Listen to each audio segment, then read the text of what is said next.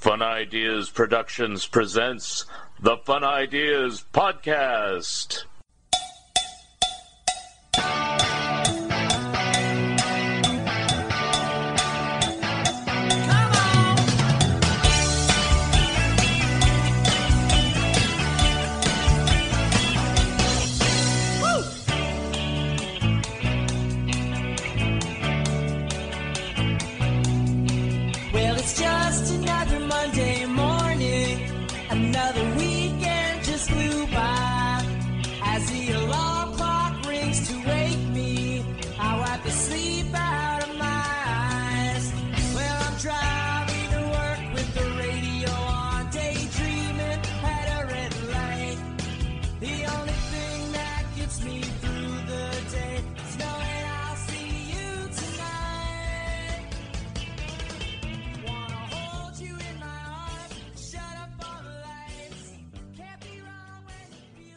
Hi, this is Mark Arnold, and welcome to Fun Ideas Podcast number 136. This episode is sponsored by the fine folks at Lee's Comics. From high atop the stately Lee's Comics Mansion, we bring you the Lee's Comics Radio Hour with tonight's special guests Spider Man, Superman, Batman, Cerebus the Aardvark, and yours truly, Wally Fields. Friends, have you tried Lee's Comics? Lee's Comics is better than the leading comic book store. Wait a minute. Lee's Comics is the leading comic book store. Based on arbitrary standards set by Lee Hester himself. Lee's Comics eBay store is still going strong with over 10,000 vintage comics, the majority of which are now on sale. For half off, choose from Lee's huge stock of golden, silver, bronze, and modern age comics, and specializing in Silver Age Marvel titles. You can count on friendly service, accurate grading, and quick, secure shipping backed by a money back guarantee. To check out Lee's eBay store, go to eBay. Click Advanced Search to the left of the search bar. Scroll down to Sellers and enter Lee's Comics Inc. Period. That's L E E S C O M I C S I N C. Period. Don't forget the period. Lee's Comics is shipping daily with no delays. New items daily. Mention the Fun Ideas podcast and get a free bonus gift.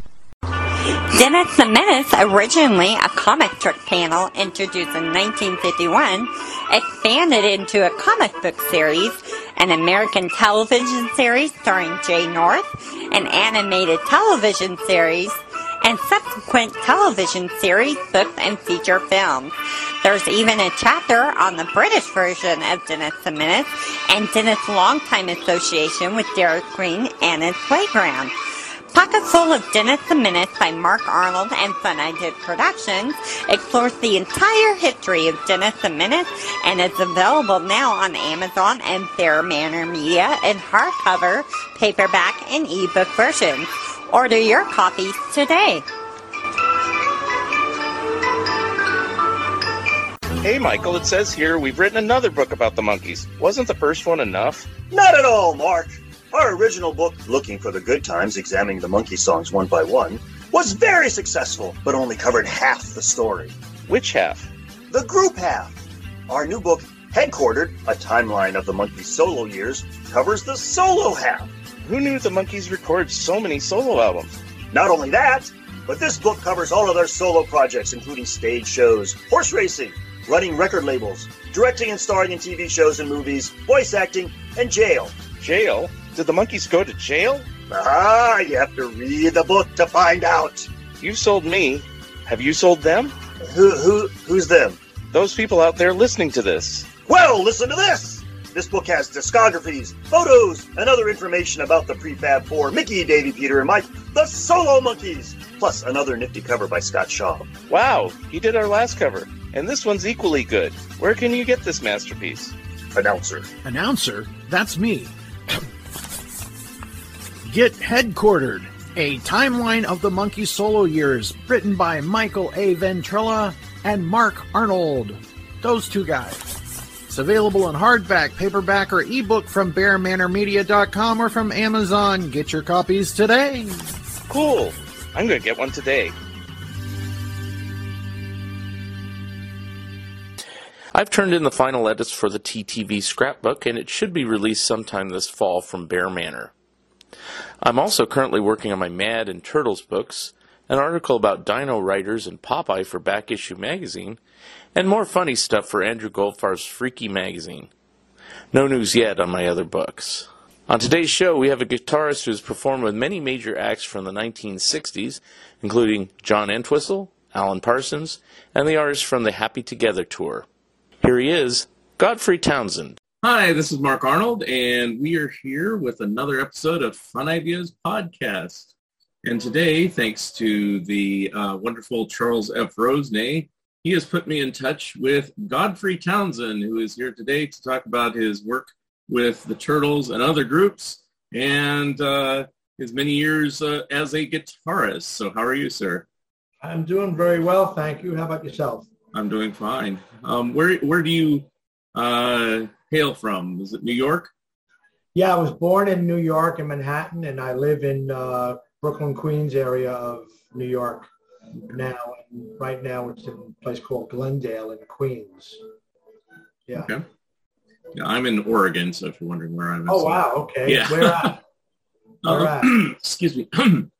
uh, Springfield, Eugene area. So if you Oh, if you're a good dart player and you throw it right in the center of the state, that's where I'm at. So, Nice. we had some good friends up in Eugene, and they all organized us to do a concert with Alan Parsons up there years ago, Mhm. with the with the orchestra, with an orchestra. oh, cool. Yeah. It was pretty pretty cool. Yeah. Yeah. Well, um, I usually start off with this question, then we'll just kind of go about uh, various aspects of your career. Do you want to talk about the Turtles because that's kind of the emphasis, but um, tell me a little bit about yourself and how you became a guitarist and how you affiliated yourself with, say, Alan Parsons and a few Yeah. others, you know, John Entwistle and yeah. people like Well, that. obviously, it was a long road from becoming a guitarist, which was like at nine years old. And um, I started playing piano first, just because it was an instrument that was laying around in my uncle's home or whatever. And I was able, and some of my parents' friends had pianos in their homes, and I would just go and bang around on it and be able to, by ear, pick out melodies of songs or whatever by ear. And eventually my uncle noticed that and told my mom, hey, he's got a pretty good ear. You should, when you get back home to the States or whatever, I was visiting over in Europe, um, you should get a piano and give him lessons, get like get him lessons because he's got a pretty good ear for it. Mm-hmm. So, you know, I mean, piano is basically the the easiest instrument you can learn because you don't have to know a technique of how to hold a bow or how to fret something or hold something on your neck or blow into a thing and reeds and your mm-hmm. lips have to be strong and for to blow trumpets and piano you just kind of hit it and it's instant sound you know True, yeah. um, it is actually considered a percussion instrument because you have to hit it Mhm. so i started playing piano but then of course you know the beatles were on ed sullivan and that changed everything Right. you know, and everybody wanted to play guitar and be in a band and whatever. So, so I started picking up the guitar, and I taught myself. Really, I went for lessons for about a month, but Hmm. then I taught myself, Hmm. basically with, you know, these fake books that we used to get. They were just these boot these bootleg books with all the pop songs, the hit songs of the day were photostated or whatever, and then all put into a one book and sold to wedding bands for five bucks or something like that, you know, which is why they called it a fake book because wedding musicians could fake their way through any song with that book in front of them, you know. Now, when you did that, I mean, is that just with uh, general chords, or I mean, did you yes. also were Yeah. you also able to learn technique from that? But that's the thing. See, um, uh, in a lot of the sheet music for the songs, there was the little chord charts where it shows you where to put your finger to play an E chord or an A7 or whatever. Right. And that's how I learned to play chords and, and strum along with the songs. Mhm. But I also had that ear for picking up, oh, there's a little, he does a little riff there, you know, Mm. and then I would figure out that riff on my own. Mhm. So I kind of became the lead guitar player in the band Oh, quickly because the other guy who was a better rhythm guitarist who had been taking lessons for probably a year longer than I did uh, couldn't do that. So, you know, and we were starting to learn some pretty ha- happening stuff. You know what I mean? Because now, by by now, it was like ten or eleven years old. It was the Monkees were out, and and you know, you were starting to listen to some other stuff that was a little harder. You know. Right. So yeah, so I picked up playing lead myself, and really later on in high school, I was listening to like live Cream, Mhm. you know, live Cream albums where they take a two or three minute song like I'm So Glad and they stretch it Right. out to 12 minutes of im- improvisation and jamming. Mhm. And Clapton is playing every riff he knows, you know, and Right. you can just learn them all, you know. And in the old days, it was harder because you were there with a record needle, you know, uh, taking it on and off the record and putting it back in the same place to hear it again and hear it again and hear it again. Yeah. Train ear, you know. So my ear has been trained to hear every little nuance of things from doing that, you know. Very cool. So, I mean, eventually I, I became the lead guitarist of whatever band that I was forming in grammar school or, or early high school days or whatever, you know. Mhm. So, um, and I knew how to play piano as well, see? So, and, and I started singing, of course. So it gives you a little bit more of a, uh, you're more of an asset to a band, I guess, if you can play more than one instrument and sing as well, Mhm. you know. So, Mhm. yeah. So how did this lead to? I mean, did you have you had your own bands at first, I assume, and then Yeah, graduated you know. into playing with others? Is that how that? Yeah, well, what well, what happened was we would we would form cover bands, you know, uh, where we would just play copy material and play high school dances and things like that, or audit or or play the auditorium and in the gram in the local grammar school or high school and stuff like that, or parties block parties and things like that. And eventually, we decided to start writing our own original stuff, you know. Uh, and that was the end of high school, 74, 75. 1974, 75, I was like 18 years old or something like that, you know. And we started playing at a place um, in my area called the Coventry. And it was a club. It was a, like a professional rock club where bands like Kiss got their start. You mm-hmm. know, New York Dolls used to play there, bands like that in the early days, you know. Billy Squier with his first band Piper hmm. used to play there. Elephant's Memory used to play there. Bands like that, you know. Johnny Thunders, you know. Hmm. So we we started playing the Coventry, and Gene Simmons from Kiss saw us there, and was interested in our our band, and I had a talk with him after the gig, and we sent a demo in, and uh, you know, of course, we we got passed on or whatever. Mhm. Uh, you know, the demo didn't sound as good as we did live. You know what I mean? The recording was not as good as we sounded live. So many years of that, and then you kind of just start playing in cover bands, and so you get gigs and you get paid, and you're making an extra living besides whatever day job you have doing that. And then I started going into uh, Manhattan uh, after work and sitting in at places like the China Club, um, which is, you know, a famous celebrity hangout. Mhm. So they would have a Wednesday night, um, what they call the Pro Jam, Hmm. uh, where they had a good uh, bunch of musicians on stage who kind of knew a lot of songs and could play anything but anybody for the most part. And whoever was in the audience that was a celebrity, they would get them up and they would sit in and someone would be taking pictures and it would be an, a good old time for everybody. So, so I started going down to that. And Is that kind of like an open mic night, kind of, or no? yeah, yeah, yeah, like an open jam. Like, Okay. of course, yeah. You want to come up and sing a song? You want to come up and play guitar on something? Whatever. So, I started. Uh, I knew some of the people who kind of hung out there. In a way, I was getting to know them. Um, and of course, as my face got recognized and my name got remembered, and oh yeah, this guy knows a lot of tunes. Get him up, you know, or whatever. And then it would be like, oh well, Mick Jones from Foreigner is here tonight, and hey, do you know any foreigner? Yeah, sure I do. Come on up and play with Mick Jones. You know, like that kind of stuff went on a lot. And eventually, John Entwistle from The Who came down after the Who. Uh, it was actually Roger Daltrey was doing a show at Carnegie Hall Hmm. with Michael Kamen and an orchestra, and it was a celebration of. It was Pete Townshend's 50th birthday or something, and they were doing this Daltrey sings Townshend. Special show.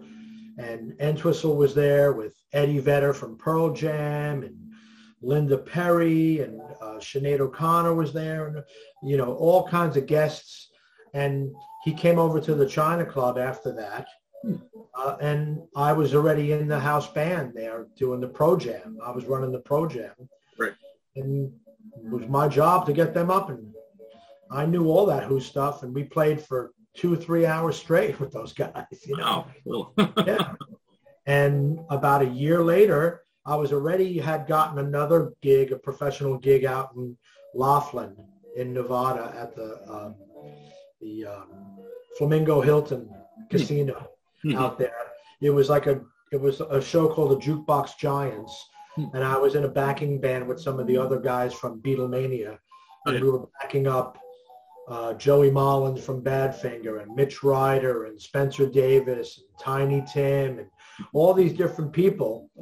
Uh, and we were the band that backed them all up. While I was out there, I got a call that John Entwistle wants to put a solo band together Mhm. and he wants me to come and play guitar for him. And we were going to have this other guy singing, uh, but he wanted too much money.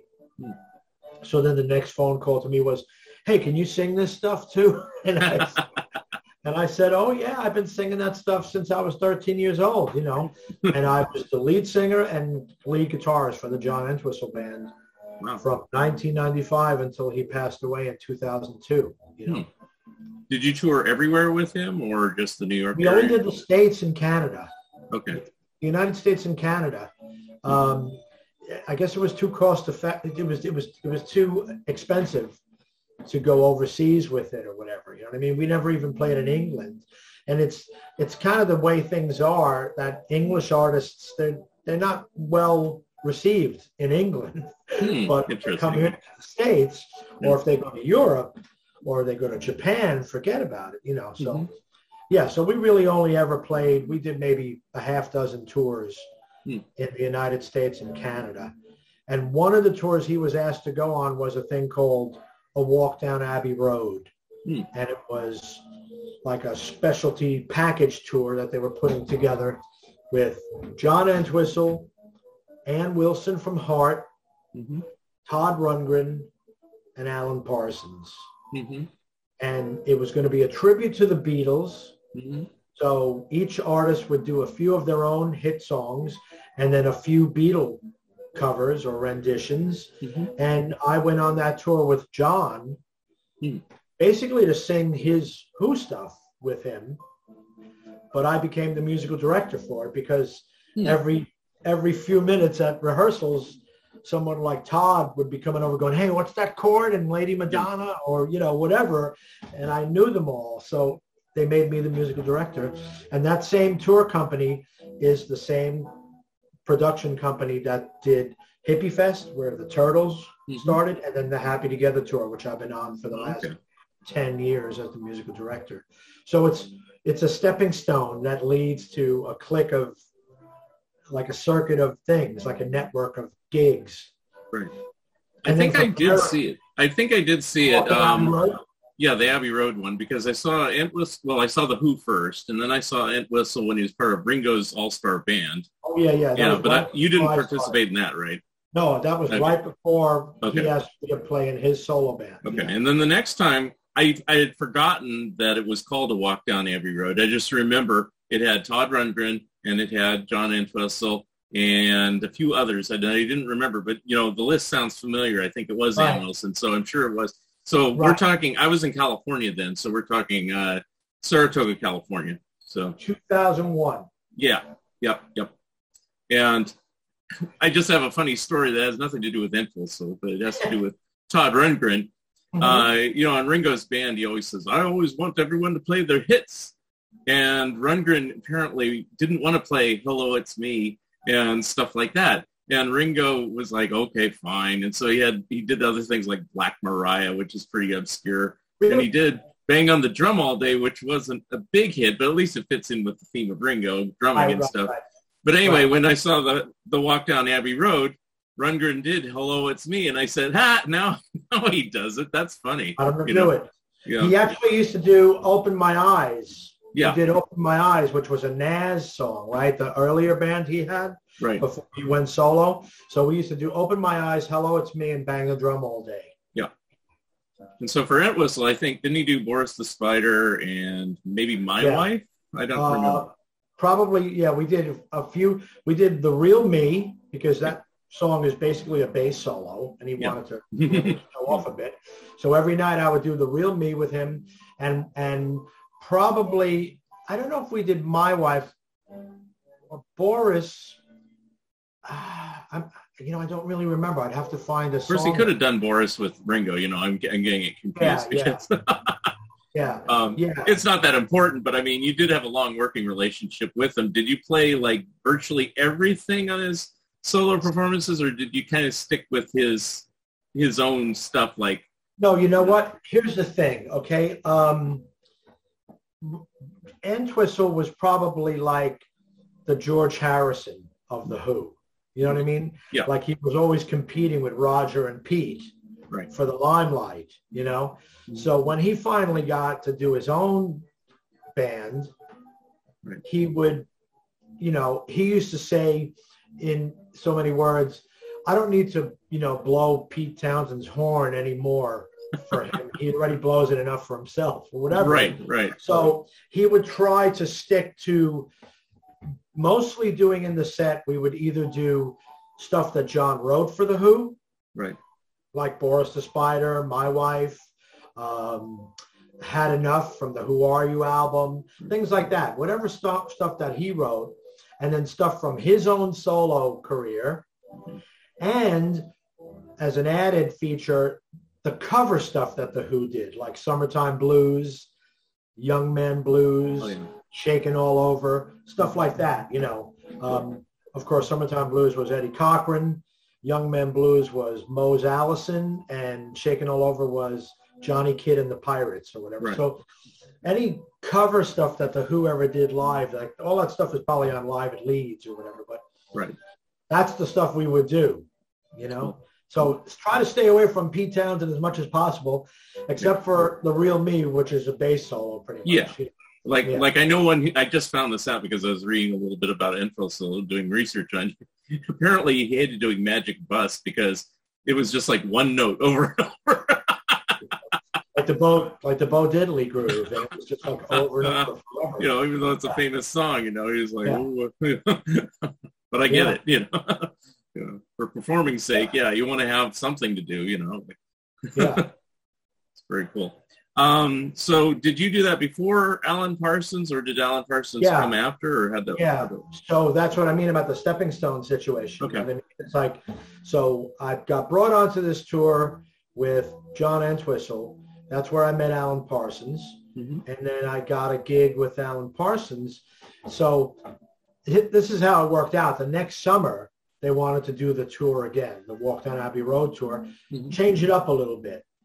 John was already scheduled to go out with The Who. Mhm. He was already scheduled for that summer to go out there, so he wasn't going to be able to do the tour. So we got Jack Bruce Oh, okay. to do it. Todd Rundgren stayed. Alan Parsons stayed. We brought Mark Farner and Christopher Cross Okay. out That's to replace Ann Wilson and um, whoever else. And um, so the second year I was musical director and I went out there and I brought my drummer from my band out on the tour. And at the end of that tour, both Jack Bruce and Alan Parsons asked me if I wanted to play with them or Hmm.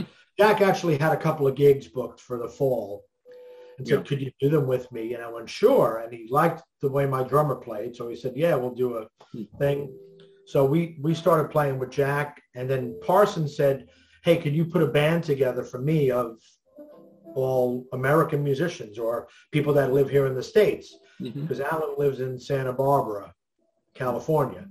And he, you know, was kind of scaling things down a bit. And it was not cost effective for him to have to fly musicians in from Europe Hmm. to do one show or to do a weekend or something, you know. So Mhm.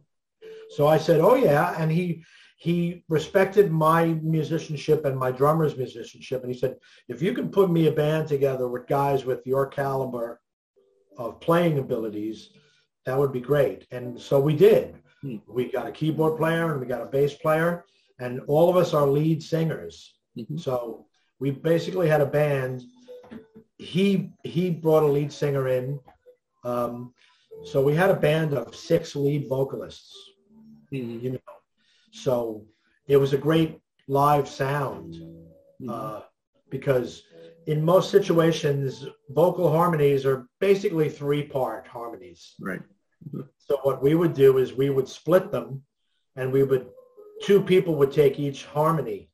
So it, it would be like a stereo, uh, like two like two times that three-part harmony you're hearing, which is what they do in studio recordings a lot. They double things, and it makes it sound much lusher, you know, Right.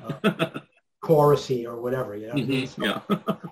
Uh, we have a live DVD called Live in Madrid. Actually, it's called Eye to Eye, Eye to Eye, Mhm. um, Live in Madrid, Alan Parsons live project. Hmm. And if you watch that DVD, you can catch it on YouTube, some of it as well. Uh, If you watch that DVD and the sound is so perfect that it looks like we're just lip syncing to a studio recording. Wow. And that's because we were all on like in-ear monitors. It was, the stage volume was very controlled. Mhm. Um, Alan Parsons himself took the 48 tracks of digital audio Mhm. and engineered it himself in his home, mixed. Wow. Yeah. This is the guy that, that engineered Dark Side of the Moon. Right. So- Right. so it sounds like a it sounds like a record or you know or, Right. or a CD or whatever.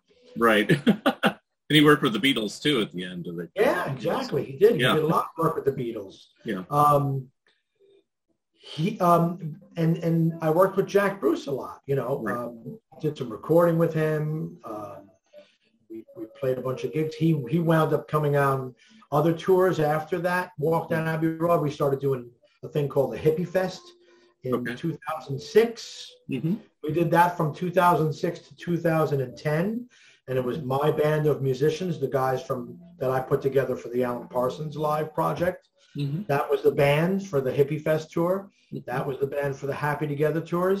hmm Um, you know, um, So who is it? Who is in Hippie Fest? Which were so Hippie Fest was more like 70s artists. Okay. so like uh, one of the very first Hippie Fests, we had Chuck Negron from Three Oh. Dog Night. Yeah. We had, um, you know, Mark Farner was on it. Um, there was other bands that there was a few bands that brought their whole band. Oh, like, okay. so like whatever version of the Lovin' Spoonful that was out at that time. It's you know the drummer is singing lead and uh, Iron Butterfly and Vanilla Fudge and um, maybe Blood, Sweat and Tears and like all these different kind of 70s acts, you know, would be on Hippie Fest. Um, Gary Wright, yeah. Derringer, uh, Dave Mason, uh, guys like that, you know. Cool. And some of them would bring their band for the first tour or whatever, and they would hear us backing up someone else, and then go, "Damn, these guys sound good, but I'm not bringing my band next time. I'm just gonna, you know, whatever." Right. and let them back me up or whatever. You know, the idea of it is to save money, first of all, obviously. That's always the prime directive Right. in Right. uh, touring for the producers. But it also change it, it also takes away that changeover time in between acts. Right. You don't got to be swapping out. Even if you have everything all set up already, you got to make sure this is working, that's working, and I'm plugging into that bass amp. Here's my drum kit on this riser that's going to come out. None of that. We're just there. Yeah.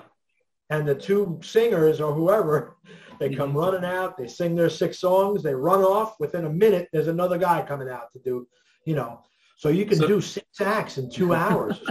Okay. I was going to ask, how long do you play then? If you're doing like if you're supporting every act in a bill. Yeah. Uh, So everybody gets like 20 minutes. okay. So on like say for instance, right now on Happy Together, there are six acts. Mhm. Used to be five. They figured let's stick another one in there, and so six acts times 20 minutes is two hours with a 20 minute intermission. So, Okay, so that's not too bad because I know No. Some bands that just play, like the Stones, let's say they'll play straight through for two hours. Yeah, yeah, yeah. And I, and I mean, I do gigs like that all the all the time where Yeah. my It ju- band would go and like, what time are we supposed to stop? I go, uh, one, one, one a.m. Well, it's two thirty in the morning now, you know, or whatever. Like, okay, well, we can stop then, I guess, you know. Yeah. Once you get going, you got to get the hook to get to get Right. us off. It just seems like when you have so many acts, it's like you're going to be playing for six hours, but I get it. You get lower. No, you see how that works. You know what I mean? Yeah. So that's no, there's literally no changeover time. They're saying, "Thank you, everybody. Have a, have a great rest of the show." And as they're going off the stage, the other guys are coming out, and they're being in. We we have a a, a pre-recorded in, introduction done by Shadoe Stevens. hmm So as those guys are walking off, he's already going. Our next artist is blah blah blah, and they Right, were right. ten gold records, and and Mhm. that's already happening. Yeah. Okay, so I mean, the main thrust of what we're going to talk about is just the Turtles, but you know, Yeah. were you with the Happy Together tour from the beginning, or did you come along the way, somewhere along the way? Yeah, no, I was there from the beginning because uh, it was a it was a concept that came out of the Hippie Fest Hmm. tour. So I was already in place with my band as the backup band for everybody that needs one, right? But then Happy Together was like, well, now we're going to just have whoever wants to come on the tour, they just come themselves and you're the backup band for everybody no matter what. Oh, okay. So the first one was like Mark Lindsay from Paul Revere and the Raiders, Mickey Dolenz from the Monkees, of course, uh, Mark and Howard. Mhm. Um, who else was on it? I, I, I forget. I think you have the Grassroots, the Grassroots Buck- and Buckinghams Association. you know. Yeah, yeah. So, you know, we were basically the guys, you know. Okay. Uh, Grassroots was Rob Grill, just the singer, uh, and and we just backed him up. Uh, maybe he brought his guitar player as well. Because, Yeah, I was going to ask that. I mean, it's like if, if they're normally instrumentalists and you're doing all the backing, do the people just sing the vocals then, and that's about it, pretty much? Yeah, yeah. Okay. I mean, Mark and Howard come out and they just sing, and we back them up. Yeah. Uh, and of course, like I said, four four lead singers backing Right. them up. So we're covering all the vocals. You know, the Cowsills. Um, there's three of them. Yeah. And they're three unbelievable singers. They sound like six people singing. If you listen to some of the live stuff, you go, you're looking to see who else is singing because it sounds like more than three people. You know. Hmm, Very Yeah. cool. Yeah. So um, it was just a situation after Hippie Fest. These are the guys. Is that how it kind of came about? Yeah, they yeah they kind of brought like Mark and Howard had a band who weren't the Turtles, but they Right. were guys that they had been playing with for a long time. As a matter of fact, I auditioned for them back in like 1982 or something like that. Okay. Back back then, I had met their their drummer was a guy named Joe Stefko right. played with Meatloaf and uh, Mick Ronson and people like that. And another guy named Chris Apostle was their keyboard player, and he worked at the China Club where I did the Pro Jam. Yeah. So somehow or other, the word got around that, hey, you know, our guitar player is leaving, Mhm. and we need another guitar player. Would you like to audition for the band? And I went, sure, that would be great, you know. and I knew them more as Flo and Eddie, or Right. you know, when they sang with Frank Zappa and the Mothers, Right. because we used to listen to that stuff in high school every night, you know, down Right. somebody's basement, you know. Um, so Joe gave me a cassette with four songs to learn, and I took it home and learned it. I went down to a to a rehearsal space in Manhattan. Mark and Howard weren't there; it was just the band guys, and we played through it. I sang some vocals with them, and and they said, "Sounds good to me." You're in. You know, uh, you know, Mark and Howard will definitely approve. So you're in. Um, couple of days later, I got a phone call. I was in bed, uh, and the message came in, and I was just listening to it on my answering machine, and it was Joe going, "Hey, man." I'm really sorry to have to tell you, but you know, our guitar player decided he doesn't want to leave the band. So, so you got the audition, but you didn't get it. kind of. And I can just remember laying there going, I'm not getting out of bed today. you know, and I was really depressed, you know. Mhm. And so this is like you're talking about uh, the Turtles Flo and Eddie band, not the Yeah, yeah, Happy they- Together band. right. Okay. Yeah, this is Yeah. before, way, way before that. Right. And they were doing like, you know, a week at the bottom line between Christmas and New Year. That, Right. that, that they used to do. And so my consolation prize was a pair of tickets to see To them on New Year's Eve at the bottom line, you know. Um, and uh, I remember just being really depressed at that time about that. But you got to, we don't recognize things when they happen to us. You know what I mean? We only Right. realize years later why that was meant to happen like that. Because, I mean, chances are, had I gotten the audition and been in that band, I wouldn't have done the other things that I Right. got Yeah. that took me, you know, really nice places and then round full circle back to them again after Right. I've done all that stuff. So it, it is interesting, you know, uh, that they have their separate band. And very rarely did they cross over because they had their East Coast band, which you were trying out for, and the West right, Coast right, band. Right. And then there was the Happy Together band. You know, it was like Right. three separate things going Right. on. I don't know if they do the the individual. I think nowadays they only do the Happy Together. they haven't done they haven't done and see so so what happened then was that different guys came and went you know they had joe stefko on drums they had J- donnie kisselbach on bass Mhm. uh, benji king was the keyboard player and benji king played in one of my cover bands years before um, and even we had greg hawkes on keys Oh yeah, from the Cars. Yeah. cars Yeah. but so at one point, you know, the original guy who was going to leave that I was going to take his gig, he finally left again. Hmm. Uh, his name is Tristan. He's a great guitar player. He plays in like a Queen thing. Mhm. Um, really, really good. Uh, Marc Martel, I think, is the singer that does the, uh, the Freddie Mercury stuff. He sang the stuff for the movie, the Bohemian Rhapsody movie and Oh, stuff. wow. He's a Yeah. Mhm. and Tristan is an amazing player, and he's got the Brian May thing down. Um, so he left to do that. Another guy named Joel uh, Hoekstra came in and was playing guitar for them. And then he was on Hippie Fest with them, and then he left, and they asked me to join them. Hmm. So I was the guy on Hippie Fest and Happy Together, and I was in the Turtles when they played gigs on the side.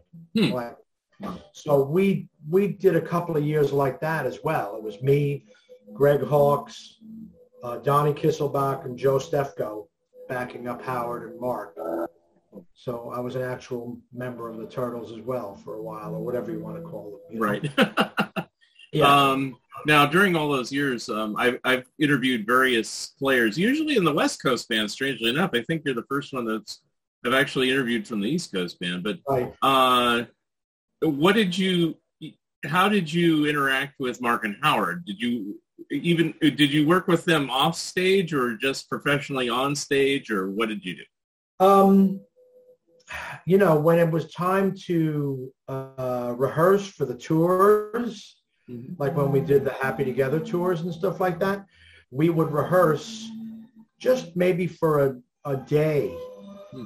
or two, you know, and we'd have to rehearse all of the acts in two or three days time. So we'd split a day of rehearsal.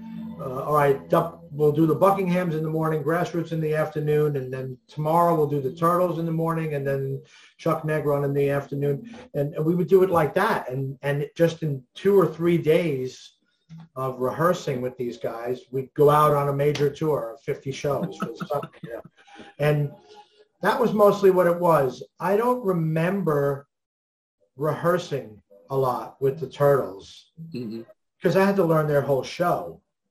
So they basically gave me a live CD, a live CD of them playing the the, the Bears Den or something up in uh, upstate New York or somewhere like that, Mhm. and I had to learn just learn that Right. learn this live version.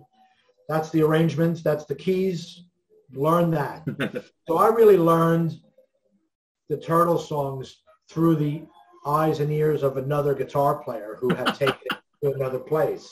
So, you know, my real thing is with my band when we do Happy Together that I tell my guys, yeah, we're going to get some live versions from these artists of their arrangements and maybe the keys are different and whatever. But before you hear that or listen to that, you go back and you listen to the records The originals. Yeah. The original records with the friggin' Wrecking Crew guys that played on those records, and they were singles and they were hits because of what was on those records. So Right. you learn that first, and then you can translate it into what they want us to do. And, and so many of these artists are so grateful for that Mhm. because they don't ever know what they're getting into if they have to go do a fly date with some pickup band. And Right. they're going to rehearse for a half an hour at sound check with these guys. And it doesn't matter what it sounds like they got to go and do the show or whatever. And it's like okay we'll get through this however and you know wing it. With us mark lindsay said it in an interview on a tour bus one day. We heard him talking to a guy and he goes this is such an amazing experience for me because it feels like i'm coming out on stage and singing with my master recordings playing Oh wow. That's cool. yeah. So that's a pretty good compliment. You know what I mean? Because like I said, we we learn those records. So every part is covered. Pretty much every part is covered. We got a keyboard player who can play piano and organ and strings and horns and sing a harmony. You know, Wow. so he's he's got it all down. Yeah, yeah. So for these various groups, uh, you know, obviously the Turtles have been on the group, the tour every year, and Oh, and yeah. a lot of them have like as the association and grassroots seemingly every year. So Yes. I mean, do they play? Do you play the same set every year, year after year, Pretty or do you kind of match, I mean, change it up a little bit? yeah, I mean, unless something is um, really not working, Yeah. You know what I mean? And then maybe we want to try another thing. Usually we pretty much rounded it out to, you know, your three, four, five hit biggest hits. Right. Because that's what it's about. That's what Yeah. the tour is about. It's about playing the hit songs that Mm-hmm. people know you for and playing them like the record Yeah. Not your Christmas version or your your shuffle version of something or your you know reggae version. Right, right. you know, no one wants to hear that. They don't Mhm. want to hear that. They want to come to the show, and when they're walking out the door at the end, they're going, "Ooh, he sounded just like his records," you know, or whatever. Yeah. And and that's what you want, and that's been the success of it. Yeah, because um, I've heard on the the Happy did I I've never I've seen uh, the Turtles, but it was never the Happy Together tour. Uh, so they they had a little opportunity to to goof around more. I think you know then you know more than the Happy Together. It sounds like you just play the hits, and there's not too much be- between song cut up stuff. Too much, but is, you know, they kind of stretch it out. You know, Mark Yeah. is Mark is always the one who's telling the other acts, you know, keep it short, keep it, you know, you know, we're running late, you know, keep it under 20 minutes, whatever, you know, keep the talking to a minimum. And and once he gets out there, it's hmm. like he's just walking around the stage going, I don't know where I am anymore, you know, whatever, doing it like his, his whole shtick. right, And, you know, when Howard was doing it with us, Howard was kind of like the straight man right. and Mark was the crazy clown fool guy, you know, whatever. Um, and Howard hasn't been out with us for a couple of years. Right, know. I've heard that. We we, Well, we- Charles and I interviewed Ron Dante. Yeah, and so, And actually, Ron said what you just said about uh, the songs. I mean, Ron already knew certain songs like "Happy Together" anyway, and Yeah. probably sang him in his solo shows for years anyway. But uh, yeah, it uh, Mark Volman said, "Yeah, go back to the original record, like you said. You know, sing it like that. You do it like that. You know." So You know? That's as close as you're going to get to sounding like the real deal. You know what I mean? It's like two different voices. Howard's voice is very powerful. Yeah. I never realized that until I worked with them for years and just went, wow, Mhm. he is just slamming it. Um, and um, Ron's got a great voice, Mhm. uh, and and he's a and and he's a he's a great musician. He's a producer. He produced Barry Manilow's Right, record. right. Um, so it's a no-brainer for him to just go, just learn these songs. You know, Yeah. it's hard. The hardest part about it is remembering all the words Right. you for him. So, you know, we um, we're getting by because we have a good lead singer. yeah. And, And then I always, I always ask this though. I mean, it's like you worked with Howard all those years, and I know he's had his health problems. Is there ever a chance for him to come back, or is he basically retired and done? You don't know. you know, I got to tell you, just from doing the last couple of years of my life, uh, I just turned 65. Mhm. Today is my birthday, actually. I just turned Happy birthday. Thank you. Um, and, you know, probably didn't really start. I started late in my career with success. Any, you know, whatever kind of success I had didn't really start happening until the 90s, you know. Mhm. Um, so I was playing original music in a club and Gene Simmons was coming to see me in 1975 and I really didn't get anywhere till 1995. So 20 years later is when I started playing out Laughlin with Joey Molland and Mhm. Mitch Ryder and Spencer Davis, and Entwistle was calling me to be in his band. So my career really started in 1995, I would say my professional career. So 25 years later, only 25 years later, I'm now, now we get hit with a pandemic Right. and you're not touring. Yeah. Not touring. You're losing a whole year's worth of work. Yeah. And you got, and at first it was like, and you have to stay home. Yeah. You know, and at first that was like, really? You mean just like stay here and watch movies? and Yeah, just take a break. Um, yeah. I can do that standing on my head, you know. Um, three months later, you're going, okay, what are we doing here, folks? You know, um, a year and a half later, you're going, ah, I don't know if I can ever go out and tour again. Uh, it's so hard to oh do. You know, you're just, you know, feeling like that, or, or that's how I was feeling. Everyone's like, Yeah. but you can't wait to get back to work and tour. And I went, actually, I like my house. I like it a lot. I got 70 guitars to play with and all Right. kinds of recording equipment and whatever. And I'm kind of enjoying this kind of semi-retirement situation here. But the bank account is going down, though. That's the only problem. Know? So that's um, that's really it made me realize how someone could, after doing it for 50 years, yeah. I only was doing it for 25 years, but it made me realize how someone could, after 50 years of doing it, go, well, I mean, I've got a pretty hefty bank account from, you know, whatever, uh, my, my, uh, my uh, song royalties and whatever else, or performing royalties, or uh, I've got a nice house. Uh, you know, I'm kind of tired, you know, whatever, you know, because these guys are maybe 10 years older than me. Right. Right. Yeah. Um, and they've done it for 50 years. I'm in the Yardbirds as well. Yeah. Now I play with the Yardbirds, and the only original member is Jim McCarty, the drummer, Oh, okay. who was there from 1963, Hmm. and he's still there now in 2021. He's still there. He played with Clapton, Beck, Page, all those guys. Right. He was there the whole time. Him and Keith Relf, the singer, formed uh, Renaissance oh yeah. after the Yardbirds. you know, and then he went back and did the Yardbirds again with a, with Chris Dreja and whatever Mhm. um, afterwards. And now I'm in that band, and so Jim is 78 years old. Yeah. Um, he lives in France, in Nice, somewhere in a nice little countryside town, you know.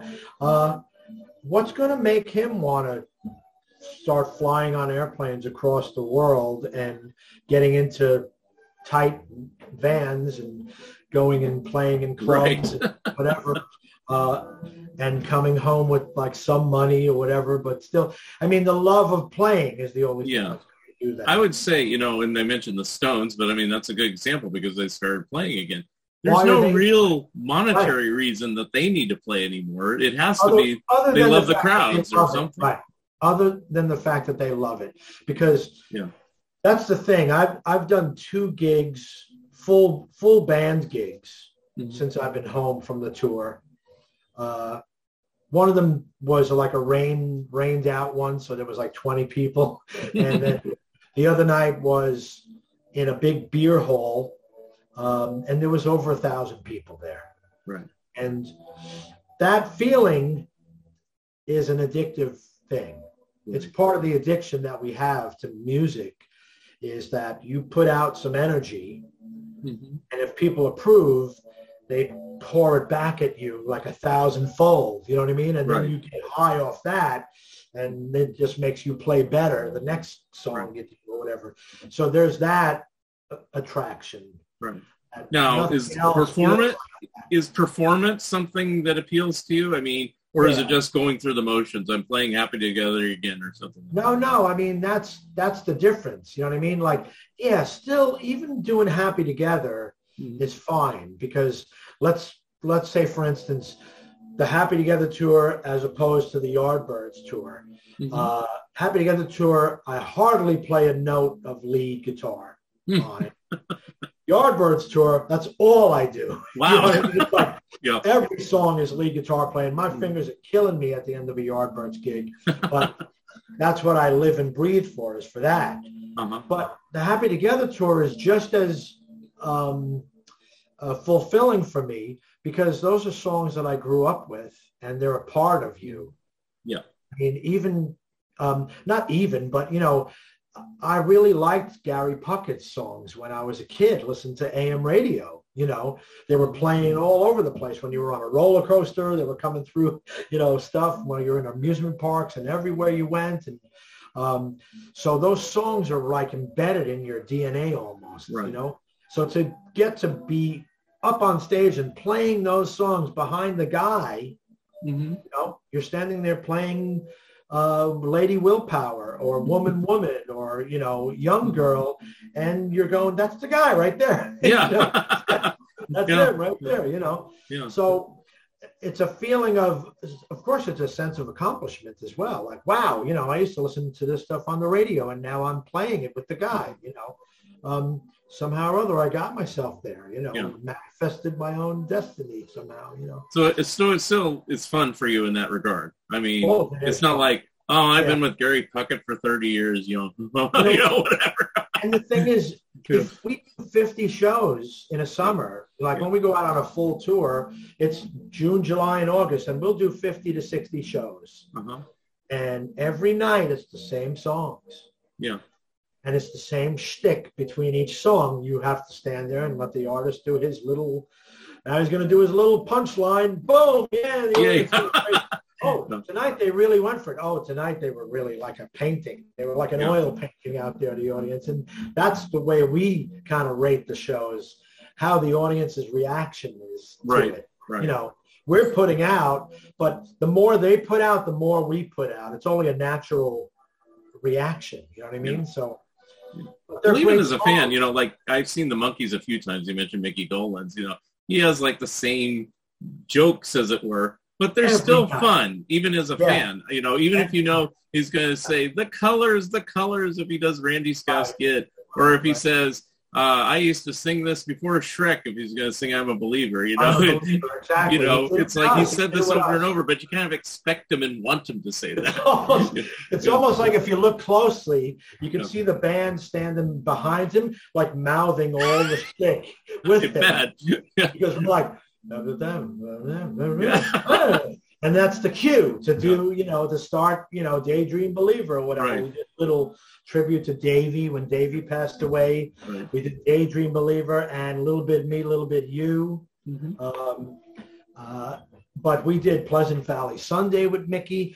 Mhm. Uh, you know, I'm not your stepping stone, of course. I'm a believer. Last train to Clarksville. Uh, she, which was Mhm. one of my favorite Monkee songs, and I just couldn't believe it. Like, wow, I'm playing Stepping Stone with Mickey Dolenz, and that was like probably one of the very first songs I learned how to play yeah. guitar. You know, Yeah.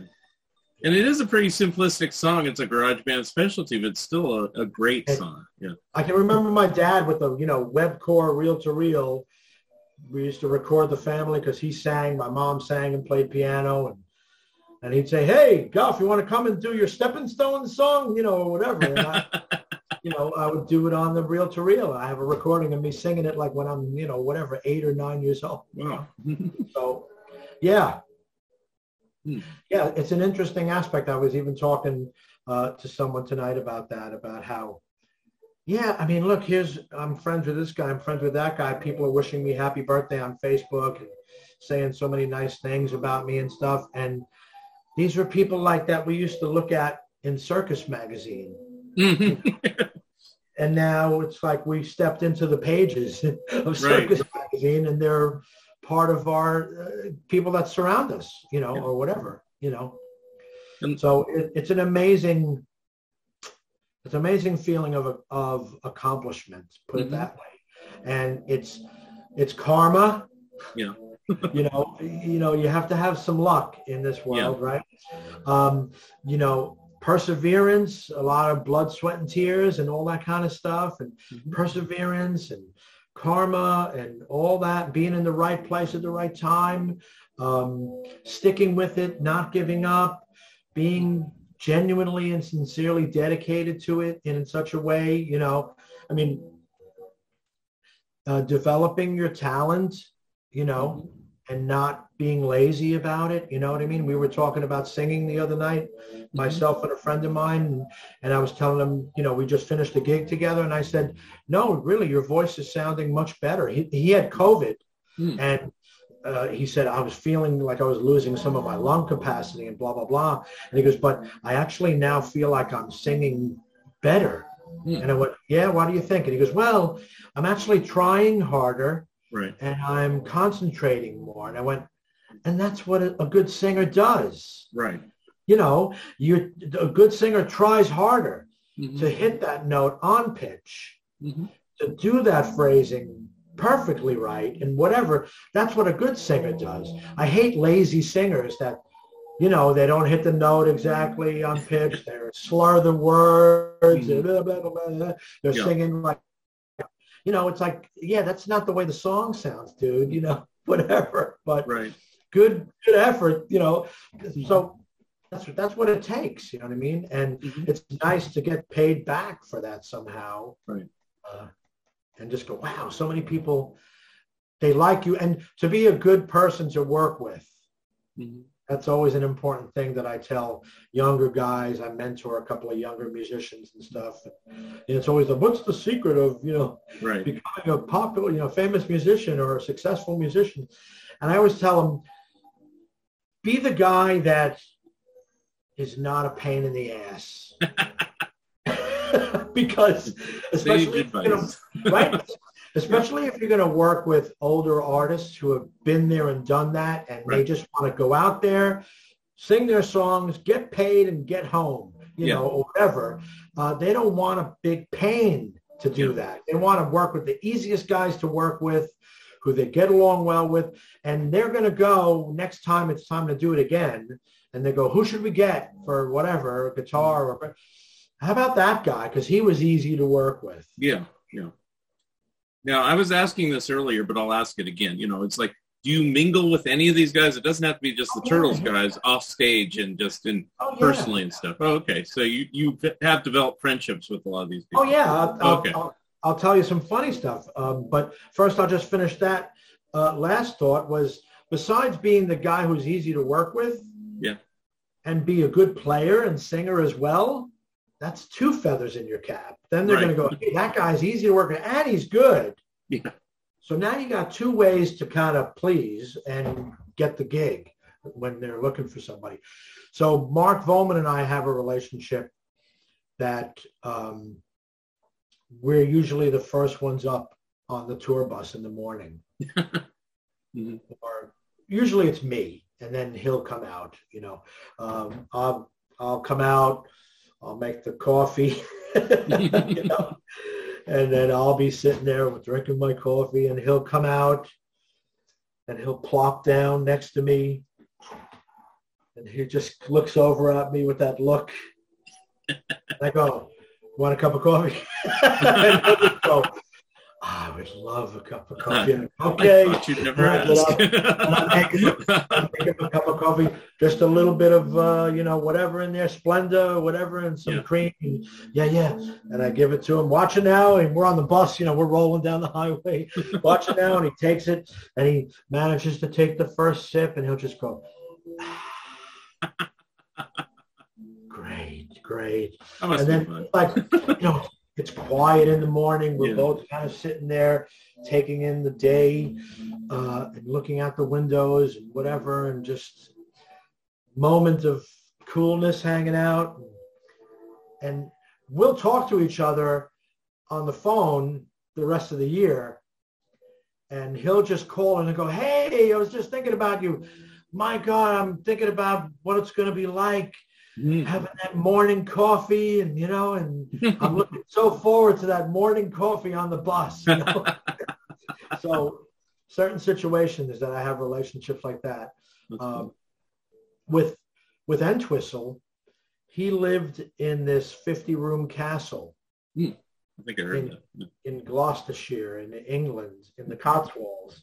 And um, if you saw the movie The Kids Are All Right, was like a concert movie, a Yeah. little bit of a Yeah. biopic or whatever. And there's a scene where he's going down his staircase in his home and there's all these guitars, All guitars, yeah.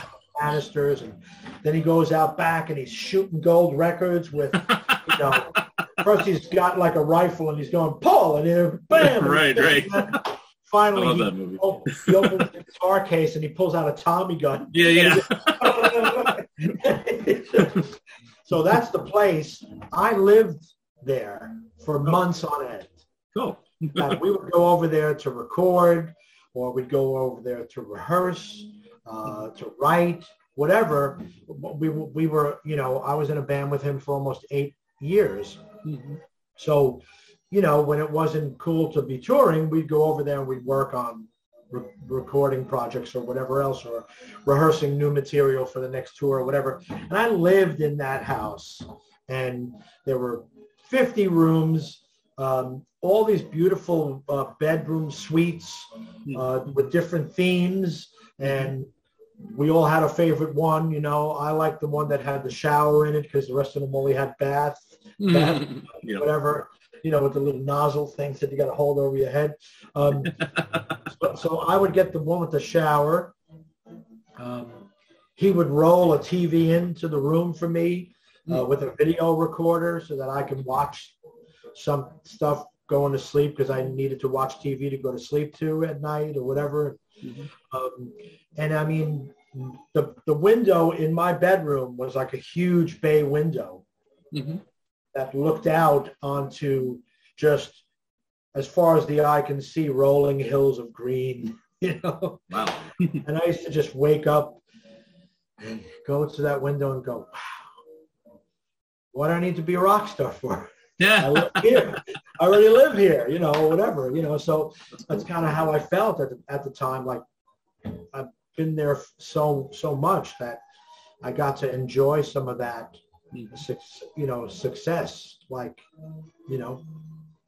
Very and we got along very well him Mhm. and i. We, we got along very well. We made each other laugh all the time. So i was one of those guys to him that was easy to tour with and i could sing and play all his music the way he liked it. He had a very droll sense of humor, right? oh yeah. Yeah, because I mean, you don't always get that when you watch The Who.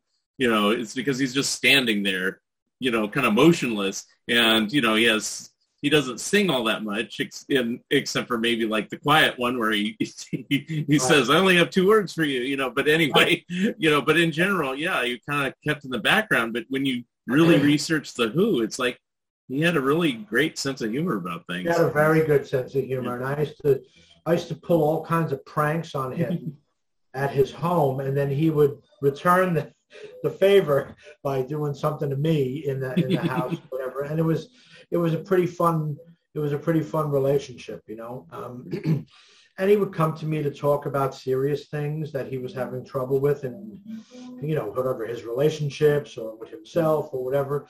So it was a good. Um, we were we had a good rapport, you know. Cool. Yeah. Now, one thing I wanted to ask, I'm going to shift gears a little bit, but I had a couple more questions before we wrap it up. Um, um, now, during the pandemic time, for the the big time you were at home, as it were, you know, probably a year and a half. I mean, Ron Dante, when we interviewed him, he said, "I still kept singing, I still kept practicing, and everything like that, just to keep the vocal cords in shape and everything." Did you do the same as a guitarist, or you just kind of took a took off time? Yeah, well, I do that anyway, as you can see. Yeah. Right? Um, there's guitars hanging all around this Oh. room. around this room, there's another. Yeah, I was going to ask about in a minute. And there's more over there, and there's another two or three in the living room, and there's one in the stairway, and there's one at the top of the stairway. There's two in my bedroom. There's two in the guest bedroom. So there's always guitars everywhere, and I try to keep the house uh, either humidified to the point where they can stay healthy, you know, because guitars need a certain amount of humidity or whatever. Right. Um, and the thing is, when you're laying there watching a movie on the couch, Mhm. but while you're laying there, your eyes keep wandering off to the beautiful Gibson J200 jumbo acoustic next to the TV, or it looks over at the Gibson double neck you got on the other side of the TV. You want to get up and just pick them up and sit back down and play them. Mhm. So I keep a lot of my guitars out in the open uh, so that they can be played constantly. And I have something, I'm, I'm attracted to the look of them, you know, so they kind of entice you, like they're calling you in, you know, uh, like, oh man, look how cool that guitar looks. I want to play it, you know. Right. So I did a lot of playing. I built a new system for my studio. You know, I have like a little recording studio here, and I do most of my recording directly. In, in, in other words, instead of miking amps and stuff like that, I have a few modules and things where keyboard parts and guitar parts I can record directly into my computer. So I'm just running, I'm running some new programs and things like Pro Tools, which I never used before. I used to use a different program. And so I've got to get some, some knowledge on them or whatever, because I, I have about three albums worth of material that I still want to get recorded uh, before I can't anymore. Right, So- right. Um, so yeah, So my next question is, so I'm seeing the guitars there. They have like little piece of white Oh, paper. yeah, What yeah, is yeah. that? Is that is that a description of the guitar, or a set list? What are those? Can you? no, in other words, um, the ones that have the papers on front of them Yeah. are are guitars that I built from parts. Oh, okay. So, I mean, with Fenders, you can do that pretty easily because the necks are usually bolted on and all the parts come off. You know what I mean? You can't do it as easily with a with a Gibson Les Paul or something because it's a one-piece body. Mhm. Uh, and, you know, maybe you could change the pickups out and some of the electronics or whatever, but you're pretty much the body and the neck are one piece. But with Fenders, you can switch, you can swap out the bodies and stuff. So, one of the things that I admired about Entwistle was that he had a collection. Maybe he had 225 guitars like that, you know, and only his were all vintage, Yeah. and they were all, you know, back in the 50s and 60s. They used the same paint as they used in the old cars Oh, Like- okay. like the Du like DuPont and GM, all those, and they and all the colors were the same. So all the old cars, they made guitars that were those same colors. You know what I mean? Like Burgundy Mist, Shoreline Gold, Inca Silver, uh, Lake Placid Blue. You know, all the old Chevys and Cadillacs and whatever were all these custom colors. And Entwistle had sets of uh, vintage, like a precision bass, a jazz bass, a Fender Telecaster, a Fender Stratocaster, a, you know, all in Shoreline Gold. And then he had a set of them in Lake Placid Blue, and a set of them in Dakota Red or whatever. and I kind of picked up that. Okay. thing from him. It's kind of, it's it's it's kind of a Libra thing. He's a Libra, I'm a Libra, but uh, you want if you like something, you want it in every color. right, right. You like what it is, but now let's have it same thing, but in every color that there is available. So that's kind of what I do with a lot of these guitars. But of course, they have different pickups in them that are good for one job or another. The necks have different size frets on them, or the neck is width.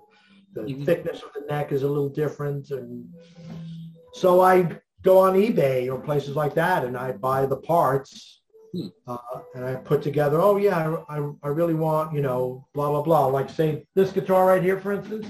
Yep. So this is a rosewood neck.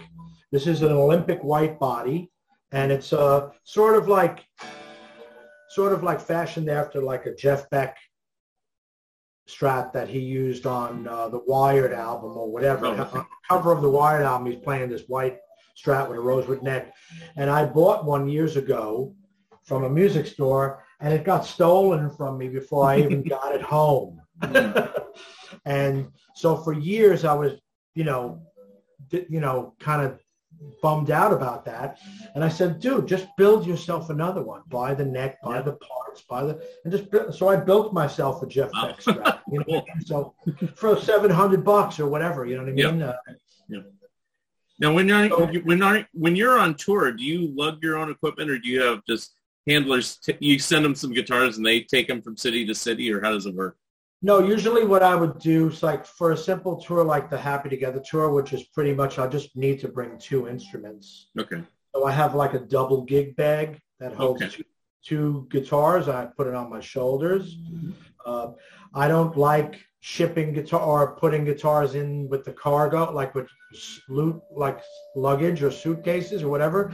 Like watching it wave by to it on the baggage, you know, thing when you're checking in because when you're not guaranteed that's going to get to the other side like Right. you are. Yeah. You know what I mean? You're not guaranteed you're going to get to the other side, let alone something that you're watching go off into the distance. Mhm. You know, I've gone to gigs where my luggage didn't show up. You know what I mean? Wow. But But you have your If I guitar. take- So if I'm able to take the guitar on the plane with me, I know if I'm getting there, my guitar is getting that's cool. Okay. put, it in, put it in the overhead, put it in the closet or whatever. Uh, sometimes they let you do that. Of course, the equipment that we use on stage, all the amps and keyboards and drums and all that, that's all backline rental Right. that we rent for the whole summer. Yeah. And it travels in a trailer on the back of one of the tour buses. Oh, okay. Yeah. Everybody does a little bit differently, so I was, I was curious how. Oh, do yeah. I mean, certain, if you're on a real major tour, I'm sure the guys that work with McCartney, they Yeah. fly, you know, what they call a guitar coffin, which is the Yeah. size, uh, you know, um, a dining room table uh, filled with guitars, and that just gets shipped Right. cargo Yeah. off to wherever. You know what I mean? It goes on a truck, you know. Yeah. Um, let's see. So at this point, um, what what tours are you currently on, and what are coming back if they haven't started yet again? Yeah, well, you know, the Yardbirds, we've we've had a little bit of a problem with the Yardbirds with um, canceling dates and stuff like that. Uh, you know, uh, and we need to get back into the swing of it. And the pandemic certainly hasn't helped Right. situations. And our lead singer, um, John Idan, lives in Germany. Hmm. Jim lives in France. Hmm. Um, we have a harp player who lives in Jersey, and our bass player lives in Pennsylvania, uh, and I'm here in New York. Uh, and our crew, some of them are out in California, one's up in Rhode Island. You know, so it's like getting all the getting all of it together, worked out, is not hard, but you know, um, we've had to cancel a few dates and a few little mini tours and stuff like that. So we're rescheduling everything, and we're going to come back probably March by uh, we've got a it's called a Flower Power Cruise, Mhm. and it's like a '60s, you know, pop and rock cruise, and it's us and about 50 other acts or whatever that are on there for a whole week. Um, it's going to be a lot of good acts on there, and uh, so we have uh, we, we'll do two shows on that cruise during that week, and then we'll probably arrange for a half dozen other shows around that when we get off the cruise or before we go on the cruise to kind of you know again make it cost effective to fly people over from Europe and get a bunch of dates booked, you know. Uh, and then I'll do some more touring with them uh, around the end of May, which is going into Happy Together time. Mhm. I'll probably have to go right from our last show with the Yardbirds to the first show with Happy Together. So kind of a hit the ground running summer for me next year. And that was a question I also had. Do you ever overlap on these things, or you try to schedule it this tour, then this tour? Well, there's been times when that has happened. You know what I mean? I had to put together a second band Mm. to do Hippie Fest Yeah. because we were still doing Hippie Fest dates and then Happy Together started happening. Mhm. And the next summer they were overlapping. Hmm. So I put together a second band to play the Hippie Fest dates. Hmm. Uh, we had Rick Derringer, Dave Mason, Gary Wright, Felix Cavaliere. Uh, these were on Hippie Fest, and my son was on that tour. He plays bass and sings very well and plays keyboards, but he was on that tour with Micky Dolenz' guy. Wayne Avers was the guitar player singer on that on that tour, and so we would jump off Hippie Fest, do Happy Together dates, and jump off Happy Together and do Hippie Fest dates, kind of jumping back and forth, you know. now, do you still do Hippie Fest, or is that kind of No, okay? You know, I mean, the last couple of years they did it. They tried to get it happening, and it just never really took off the same way. You know, um, they named it other. They tried to give it different names. You know, uh, Blues Rock Festival or whatever, and it just never really took off. And they had bands like Savoy Brown and Edgar Winter and stuff like that. You know, I mean, they're they're they're good bands and they're they're definitely a part of music history and all that Mhm. kind of stuff. But they're not going to draw the same crowds, you know, like the Monkees and the Turtles and Right. you know Cowsills and the Association. And you stick that bunch of people together and you got yourself a full auditorium. You know. Right. now, do you still tour with Alan Parsons? I thought you were at least. No, we were Oh. uh, we we had toured from probably 2003 to about 2011. Oh, okay. So So, We were his band for about eight years, Okay. and then of course he wanted to slow things down for himself. He wanted Mhm. to kind of do a semi-retired thing, and he pretty much told us, uh, "Guys, I'm not going to be able to probably uh, provide you with enough work Hmm. after this year. So maybe, you know, you I'm just going to give you a heads up to start looking for other things, you know. And um, that was when Happy Together kind of started, you know. And so it was like, okay, well, we got it. We got a, a whole summer of, you know, 50 something shows. That's what we would do in a year with Alan Parsons. I so mean, it's mainly so it's mainly uh, now Happy Together and Yardbirds. yeah, for me anyway. Yeah, Yeah, okay. sure. Yeah. Any other uh, plans for any other groups or You know, uh, do you know? I'm, work, I'm kind of working with some younger guys, you know, Mhm. some uh, two very gifted musicians. Mhm. Uh, this this this one guy Ben uh, is a really amazing guitar player, uh, like Eric Johnson Mhm. uh, meets Joe Bonamassa. He's he's like amazing player, um, and I just would love to try to help him find a vehicle for that talent because so many players get, you know, forgotten by the wayside just because they had nothing to to to get them somewhere. Mm. So he needs a good band Right. to work with. He needs good songs, Mhm. good songwriting and whatever, and connections and whatever else. And I'm trying to help him develop that, you know. and then there's another guy who is a, a, a younger guy. He's, he's 30, but he plays everything. He can play any song on every, any instrument.